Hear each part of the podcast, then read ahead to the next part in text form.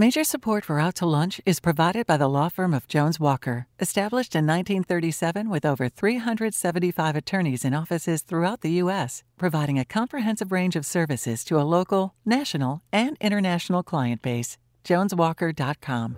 And by Short and Associates, legal recruiters in Louisiana and Texas. From Nola Pizza in the Nola Brewing Tap Room on Tchoupitoulas Street in New Orleans, we're out to lunch with Peter Ricchiuti, Tulane University's A.B. Freeman School of Business professor and director of the award-winning Burkenroad Reports. It's business, New Orleans style. Hi, I'm Peter Ricchiuti. Welcome to Out to Lunch. If I told you that on today's show we're talking about two types of alcohol, one that you can make at home and one that's made by professionals, and that one of them is wine and the other is beer, you'd naturally assume we're talking about a winery on one hand and a home brew beer on the other. Well, you'd be 180 degrees off. We're talking about New Orleans' first craft brewery and homemade wine. Yes, homemade wine. If you don't know there is such a thing as homemade wine, well, apparently there is. And here's a shocker most of it reportedly tastes pretty bad.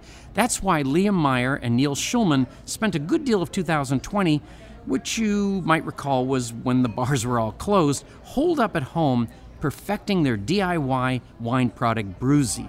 Brewzy is a wine and cider making kit that the company says takes 15 minutes to start and 5 days to finish. A single Brewzy kit will run you about $45. You choose which juice to add, and you make 12 to 18 bottles of wine. That comes to about $2.12 a bottle. If you're thinking this is a crazy idea that's never going to take off, Brewzy already has five full time employees and they've sold over 20,000 kits. Liam Meyer, co founder and co CEO of Brewzy, welcome to Out to Lunch. Nice to be here. Thanks for having me, Peter. We're having lunch today at Nola Pizza. It's the pizza restaurant in the tap room at New Orleans' longest running craft brewery, Nola Brewing. Given our long history and love of alcohol in this town, you might expect that NOLA Brewing was founded in 1808. Actually, it was founded in 2008. Although in the past New Orleans has been home to breweries like Jack's, Falstaff, Regal, and Dixie, by the time Hurricane Katrina blew through here in 2005, there was no beer at all being brewed in New Orleans. Then, in 2008, a retired U.S. Navy surface warfare officer by the name of Kirk Coco built and opened NOLA Brewing. In the beginning, Kirk Coco's landlord was Doug Wallner. Doug was also an investor in NOLA Brewing. Ten years later, in 2018, Kirk moved on to other interests, and Doug Wallner became the major shareholder in NOLA Brewing and built a pizzeria, NOLA Pizza, into the business. Today, NOLA Brewing produces around 10,000 barrels of beer a year which puts it in the top 20% of breweries nationwide. And Nola Pizza is winning Food Critic Awards for best tasting pizza in the city. Doug Wallner, owner of Nola Brewing and Nola Pizza, thanks for hosting us and welcomed out to lunch. It's a pleasure to be here at my own place, I guess. yes, shortest commute ever. They, uh, Liam, I have to start a conversation about homemade wine with the obvious. That's the question of taste. The term wine tasting is practically a synonym for sophistication. There are countless magazines, websites, organizations, and entire sommelier schools dedicated to nothing but the taste of wine. I can imagine that these types of serious wine connoisseurs would be throwing up their hands in horror at the thought of people making wine at home by adding juice to the ingredients from a box that arrives in the mail. Is Brewzy intended for people who are serious about wine, or is this a different kind of product? Brewzy is intended for all sort of people who are interested in wine. Um, what's brilliant about our product is that we essentially reverse engineered a commercial winery and shrunk that into a packet. All of the sort of ingredients that you would use and see in a winery, we fit into that little packet, and you're using that at home to make wine in the same way that a professional winemaker would. So indeed, you know, wine snobs may say, hey, I'm going to Costco and spending $50, $100 for a bottle of wine. You know, that must be inferior. But in fact, we can do the process in just the same way and make a product that excels um, compared to the normal sort of wine you'd find in a supermarket. Doug, when the beer market was dominated by Budweiser, beer was seen as a freezing cold liquid to drink during a ball game. Now, craft beer caters to a market with a wide range of increasingly sophisticated tastes, and craft beer brewing has become a big business. You come from a business background. Among other very successful ventures, you were CEO and Senior Vice President of Stamps.com and President and CEO of the international technology company PSI. Now you're running a brewery and you've added a pizza restaurant. Beer and pizza is the kind of business that people say you can't go wrong. But of course, you most certainly can. What skills have you had to learn since taking over NOLA Brewing and starting up NOLA Pizza that maybe you hadn't realized you needed? Um, well, that's a good question. Um, lots of different skills, a totally different business. You know, I've been in tech, and um, it's you know, generally speaking, uh, for the most part, you deliver online. You don't have to worry about distribution, distributors or partners like that, and you just sell your product direct. And so, you know, this is a much different business where you sell through distribution. You have lots of regulatory agencies overseeing what you do. So it's a, a you know, definitely challenging from sort of the the you know the the infrastructure you have to sell through. So that that's been a challenging experience learning you know new skills related to dealing with those kind of environments. So um, totally different business, uh, I will tell you that. But it's a it's a fun business. Uh, but business has to make money at the end of the day, and, and that's why we're all here. So you know, hopefully, I can sort of bring some of the, the, the t- you know my talents to um, this business and and just you know continue to make it a profitable business and and stay at it. Now, Doug. The pizza here is awesome. I've got to tell you that. And I've been really talking it up around town. And of course, the part I bring up is the part about the water you're using. and I, have got to tell you, when you talk to New Yorkers about pizza, you start in about a minute later, you think, "I'm sorry I brought this up," because you're so you're so adamant about this. And one of the things you've said is that you think the reason we didn't have great New York style pizza is because we didn't have New York water. I say this to people and they ask me, does it make any sense? Tell me why yeah, it, it, makes total sense. And so it, it's true. Um, the, the tap water that comes out in the New York City water system happens to be just really great water for making pizza dough. Um, at the end of the day, it's, it's uh, generally a softer water, uh, which means its total parts per million of the right minerals are at a certain level. Um, and it has the right pH for making uh, good pizza dough. And so if you compare that to what comes out of our tap system here in New Orleans, it's very different. We have a very hard water. And so when you break this down, it really is just about baking at the end of the day, right? It's about fermenting dough and then baking the dough and having the right product taste the right way. And with a softer water with a, the right pH, you're going to get a much better dough product out of that. And so that's really all we're doing is we put in place a, a, a water system that we're basically treating the water. We use reverse osmosis to take everything out, and then we reintroduce the right things back into it to get to a water that mimics New York City tap water. Um, the, the real reason we do this is I think, you know, if you look at the tap water that comes out of our system here, very inconsistent and very hard, like I mentioned. But what we're trying to go for is consistency of product. And I think that's the key to getting the water right. You will have a consistent dough product that's right. And, you know, most of what you're eating when you're eating pizza is the dough. It's all in the crust, right? And that's how that tastes. We also do things a little bit differently here. We, we are craft uh, beer maker, right? So we, we use we sort of take the craft approach to making beer. we've done the same thing with the pizza. So, you know, we do a 48-hour fermentation on the dough. We use uh, or, an organic sourdough starter instead of a commercial yeast and flour. Uh, so we just do things sort of the craft way, and uh, we think we're producing a pizza that tastes better than anything in this city. Um, and I think people are agreeing. a lot are.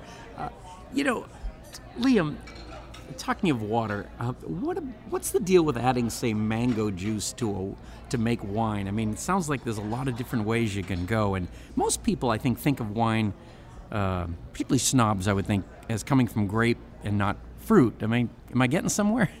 Yeah, I mean, of course, most of the great wines that you and I know are grape wines. But what's really awesome about Brewzy is that we're kind of showing America and the world that there is a rich tradition of making fantastic fruit wines.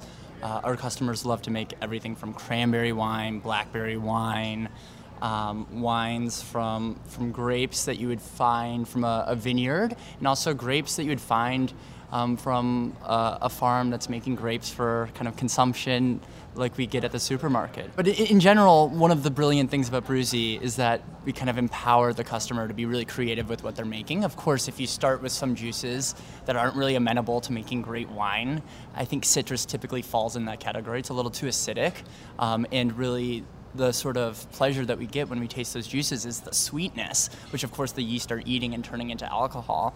Those juices don't typically result in fantastic wine, but there's a lot of fruits that produce incredible wine. Are there groups of uh, Brewzy folks? Like, is there? It's not a cult, but I mean, are there the people?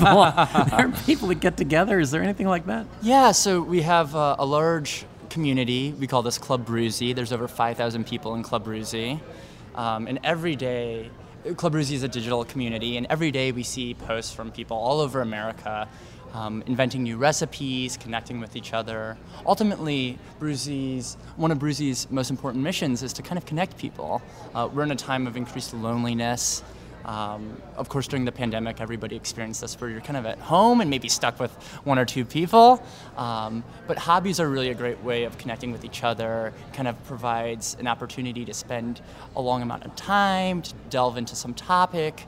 Um, and, and, so we think hobbies are really a great way to bridge gaps between people and kind of fight loneliness. Doug, you know what uh, interested me is is the way you um, you sell the pizza. Like you sell pizza by the slice, which is the way I remember it in the Northeast. Um, how'd you decide to do that? I can't think of anybody else in the city doing it. Well, I, am a New Yorker, so I, I grew up th- with getting pizza this way. You know, used to used to be able to go in and you get a slice, you get a pie, whatever you want. It's it's it's easy, it's accessible. Um, I think that's sort of the key. Um, I, I, was surprised that nobody sold slices down here, sort of readily available. Um, but that was sort of a key element in what we were going to do. And you know, we also are, have a tap room, so we wanted to just be able to have folks can come in, grab a beer, and you know you don't have to order a whole pie. You could just get a slice to get to get a taste of it.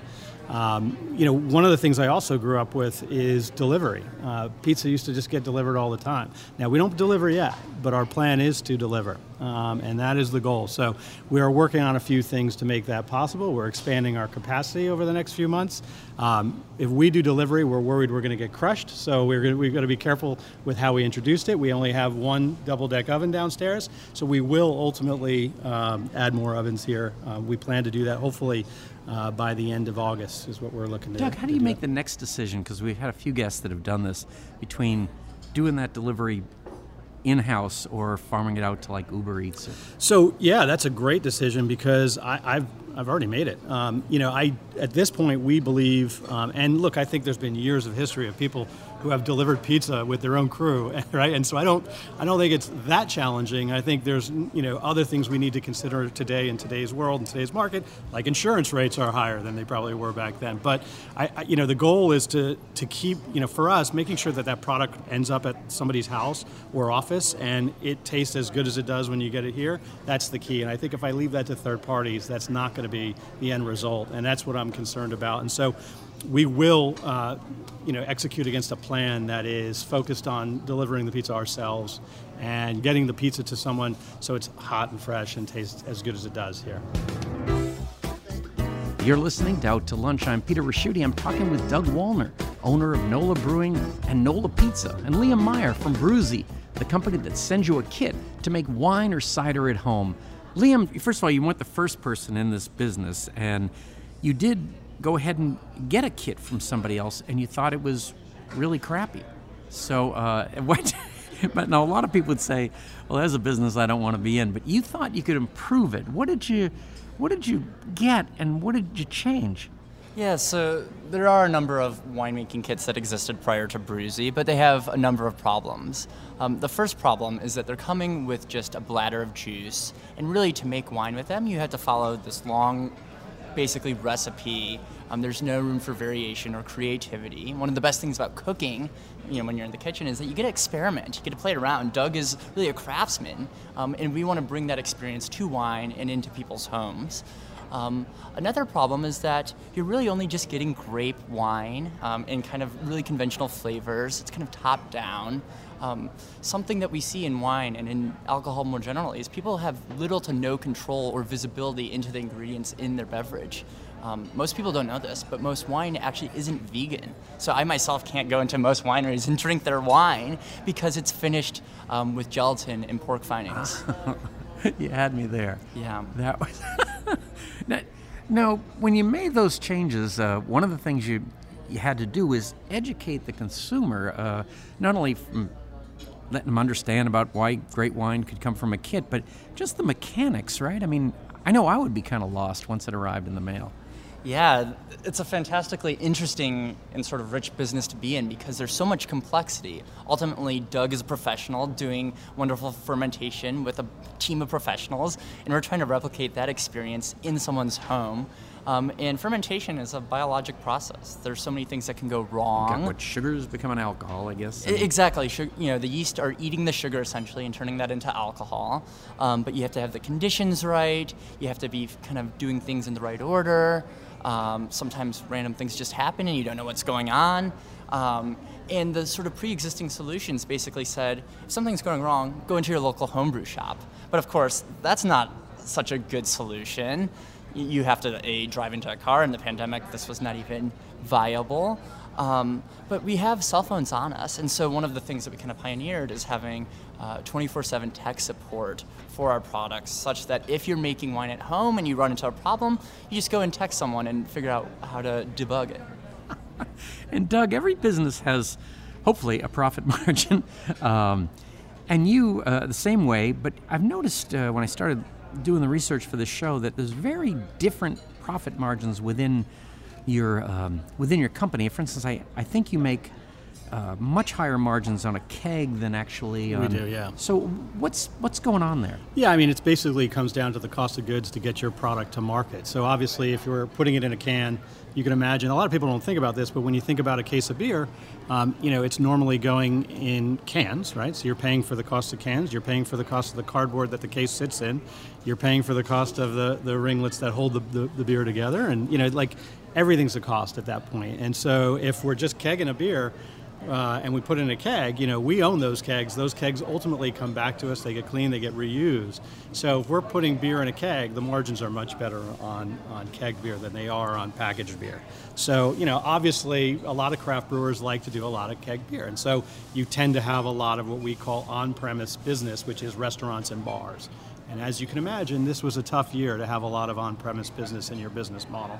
Um, not only were your customers shut down, but your own tap room was shut down for a while. And we were only selling our packaged goods in both retail and out of our own location here. So you were, you were, you were selling your lowest margin product that you had, and that was really the only business you had during this pandemic. You know, so unless you pivoted, we pivoted to doing um, hand sanitizer, hand sanitizer for a while, and that, that worked really well. But um, you know, look, there that, that the, the the goal here is to ultimately you know have a blended model with all these different forms of distribution uh, the most profitable is your tap room, right? Because you're not even you're putting it in kegs and you're serving it here. You're not even selling it to a distributor who then resells it, right? So it, it, it is um, you know a blend of having the right profit margin in the business in each sector and just sort of fine tuning it and getting it right. And and you know it's always a challenge. It's certainly a challenge when you have a year like COVID. Now, uh, I imagine this came out at one of your secret strategy meetings, but although the cans don't produce the margins of the keg, they they serve as a kind of a marketing arm, right?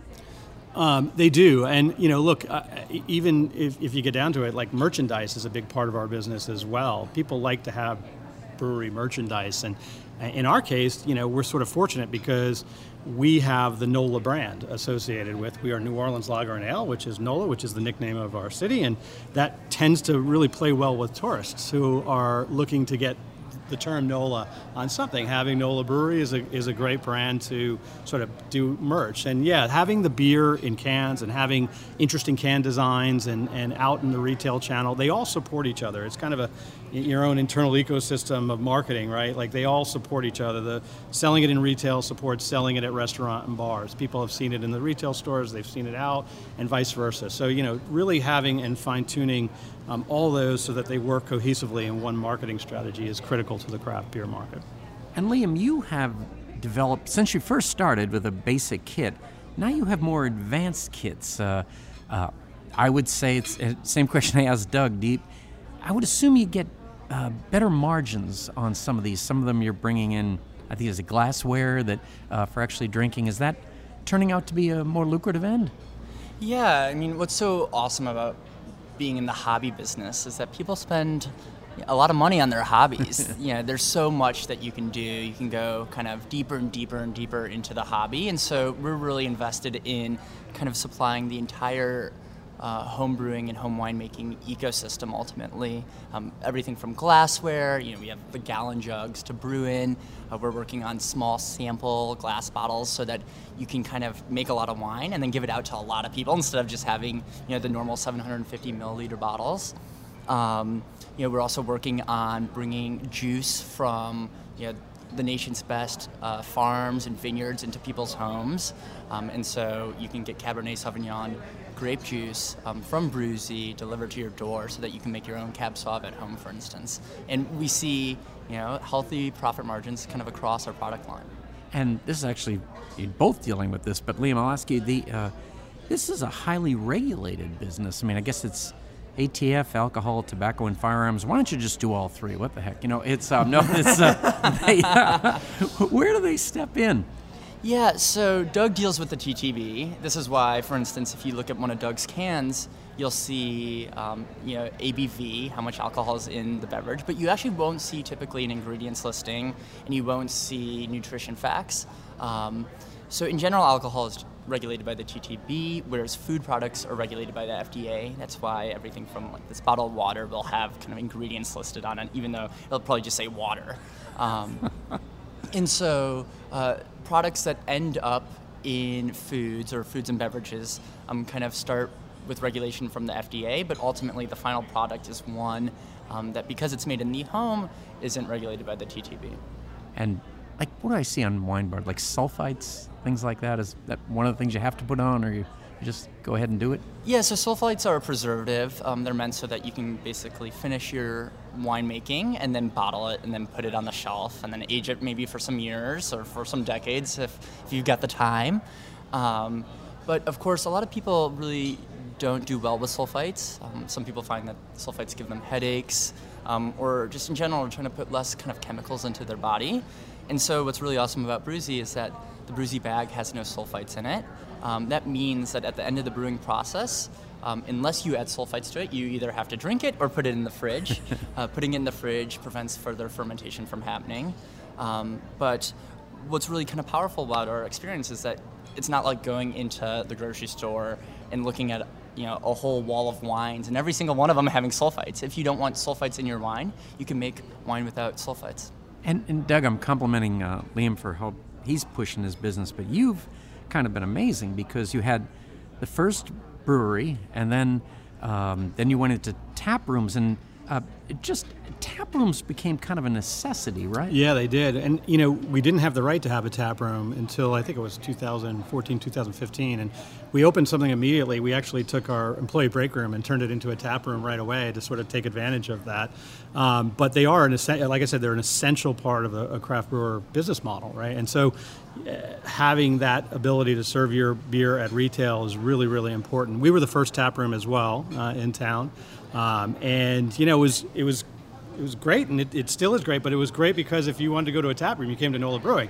You know, now that we have more competition in town, where what we find is we're sharing our customers amongst the different tap rooms. Um, beer drinkers, craft beer drinkers, are like wine drinkers. You know, they, they like to support multiple wineries, multiple breweries. You know, they they want to try everything, and they have you know maybe a particular style that's a favorite at this tap room versus another. So we what we have seen is we've been sharing our customers more with our competition locally here in town. Um, so that's those are the things that sort of drive me to up the game. So right, like I want to well, if I want to get people here more regularly, I'm going to make the best pizza in town. So that's sort of the impetus behind doing a great food product and trying to, you know, up the game a little bit and continue to strive to make our tap room one of the most desirable places to come. You can get, you know, we like to say we craft joy, and we craft joy in, you know, in making beer and pizza and just a good time. You can hear music here, whatever it is. We, we like to do that. Liam, you have a brand new concept here, and you've got to convince people – uh, that this kit idea is going to be great and it's going to taste great, and then you've got the fact that you have to compete potentially against some other folks.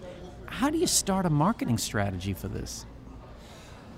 So, to begin, the most important marketing strategy of any new product is to build and deliver a great product. Um, we really care about product led growth. We think that a Brewzy winemaker is the person in the world who's most helpful in selling Brewzy to other people. Um, we do this both by just really refining our Brewzy bag and the winemaking experience with Brewzy and making it the best that we can. But then we also build in kind of natural um, social uh, elements to the experience. Everything from having you know more bottles of uh, of glass to make wine for, so that you have to really kind of make some wine to give away to people, so that they can then taste the wine that they made with Brewzy. Um, to our Facebook group, where we're really kind of playing up the the sort of social aspect of you know brewing and uh, enjoying wine with other people. Um, the other part of our equation is through digital marketing. Digital marketing is remarkable because it allows you to kind of really hone in on exactly who is the perfect customer for your product. And so we know, for instance, that you know people who are maybe in their 30s, 40s, they like wine, they like cooking, um, but they've never really thought to combine the two. That's basically the perfect Brewzy customer, and uh, digital marketing allows us to find them. Doug, same question. I think NOLA is uh, kind of ubiquitous in this town. I mean, you are out there everywhere. Yeah, we, we are. And look, we, we had several years of, of unimpeded, you know, no competition, just sort of, you know, branding opportunity. And I think that has worked well for us. I think with the um, new breweries who have been opening up, we have to continue to sort of stay ahead of the game, keep producing fine quality products, um, keep pushing the envelope a little bit on what we're doing. Um, I, I, you know, it's a combination of different things, uh, both digital marketing and traditional marketing. You know, working in the channels that we sell our products, whether it's the, you know, on, uh, the on-premise restaurant and bars doing promotions, or um, doing promotions here at the tap room, or working with our retailers who are selling our product. It's kind of a combination across the board. You know, um, for all, all aspects of marketing. It's it's it's a big effort, but uh, ultimately, I think I think we've done a good brand, a good job with our brand, and, and we, we hope to continue to do so. And uh, Liam, you've been amazing in terms of new product development. Doug, you, you actually have a tea coming out, right? Uh, we do. We have. Uh, we actually have it out. It's a hot tea. It's a non-alcoholic product. It's carbonated. Um, non-alcoholic product. It's tea and hops, and so we've taken two great things that people really love: the flavor of hops, and we've we've steeped it into uh, tea. Um, so we have an oolong tea, and we have a rosehip hibiscus tea, uh, and then we have a guava green tea that's coming out as well. It's available in cans. You can buy it at local grocery stores here. Uh, we sell it here out of the tap room as well. It's delicious. Um, it's low calorie uh, for the most part, and it's just a delicious, refreshing product. Um, if you have never had it, it's great. It's a, it's a, it's kind of like a carbonated cold tea. It's really really good. Now, 30 minutes ago, you were probably more familiar with the Bible story about the miracle of turning water into wine than the concept of adding fruit juice to a mix and making wine at home. And similarly, you might not have been familiar with the chemical components of water required to make New York City style pizza or craft beer. Doug and Liam, I'm pretty sure that almost everyone listening to this right now is thinking about grabbing a beer, a glass of wine, or a piece of pizza, or all of the above. This has been a fun and fascinating conversation. Thank you both for taking the time to join me today on Out to Lunch. Thanks for having me. Thanks for having me, Peter. My guests on Out to Lunch today have been Liam Meyer, he's the co founder and CEO of Brewzy, and Doug Wallner, owner of NOLA Brewing and NOLA Pizza. We edited the show to fit into the time slot here at WWNO.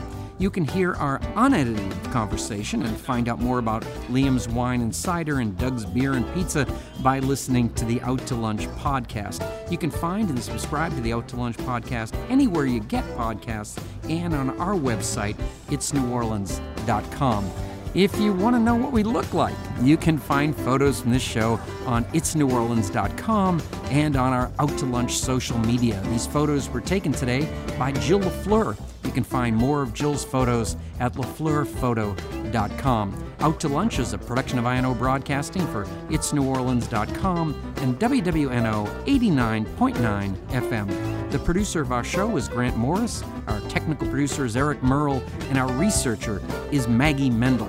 I'm Peter Ricchiuti. Thanks for joining me. I look forward to meeting you again next week around the lunch table for more business, New Orleans style, on Out to Lunch. Out to Lunch was recorded live over lunch at the NOLA Brewing Tap Room, 3001 Tchoupitoulas Street, open seven days a week. NOLA Brewing Tap Room has a wide variety of craft beers and authentic hand-tossed New York style city pizza by NOLA Pizza. More information is at nolabrewing.com. Major support for Out to Lunch is provided by the law firm of Jones Walker, established in 1937 with over 375 attorneys in offices throughout the U.S., providing a comprehensive range of services to a local, national, and international client base. JonesWalker.com. And by Shorten Associates, legal recruiters in Louisiana and Texas. Mitchell Foreman wrote and performs all the music on Out to Lunch. You can hear Mitchell's music anywhere great jazz is sold or streamed, and at mitchellforeman.com.